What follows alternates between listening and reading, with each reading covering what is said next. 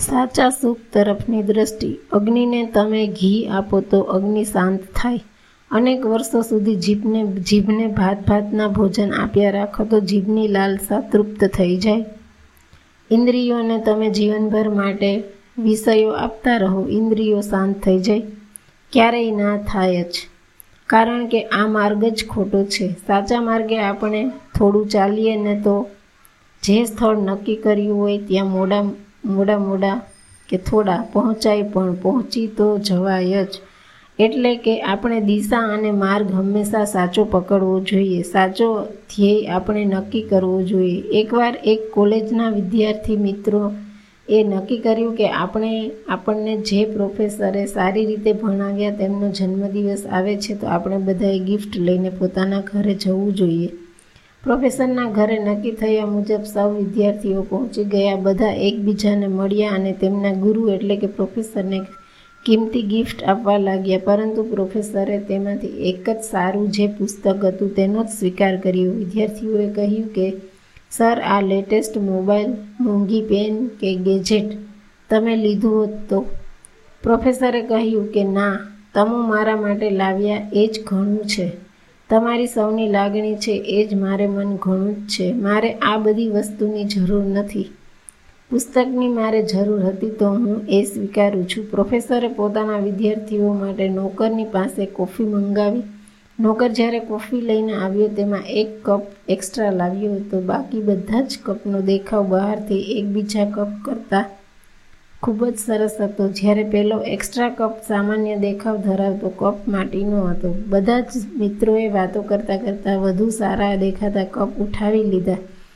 કોફીમાં cup ઉઠાવ્યા અને પેલો માટીનો સામાન્ય કપ ટ્રેમાં જ પડી રહ્યો. બધા કોફી પી રહ્યા પછી પ્રાધ્યાપકે ધીમે રહીને વાત કરી કે જેમ તમે સૌએ ટ્રોફ, ટ્રેમાંથી સારા દેખાવ ધરાવતા કપ જ ઉઠાવ્યા પણ સામાન્ય એવા માટીના કપની સામું જોયું પણ નહીં. એ કપના કપમાં બીજા બધા કપ બધા જ કફ કરતાં કોફી વધુ ભરેલી હતી. એમ છતાં પણ.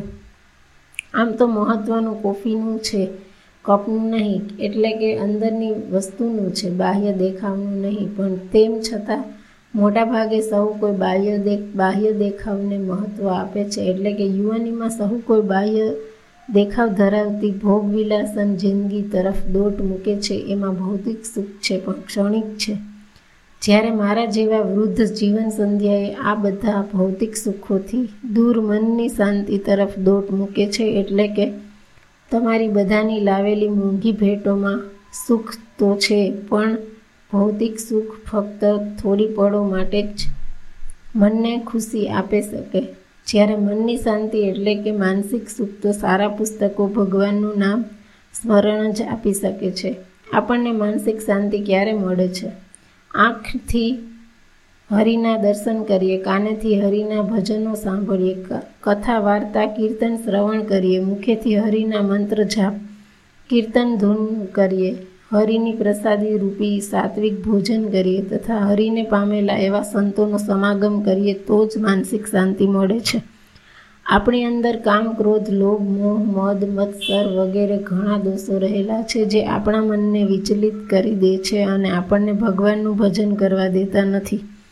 તેથી આપણે નિયમિત સંત સમાગમ કરીએ, સંતોની વાણી સાંભળીએ અને ધાર્મિક પુસ્તક વાંચીએ તો મનની શાંતિ અશાંતિ ટળી જાય અને સુખ મળે અને આપણે ક્યાં માર્ગે જવાનું છે તેનું સાચા અર્થમાં ખ્યાલ આવે.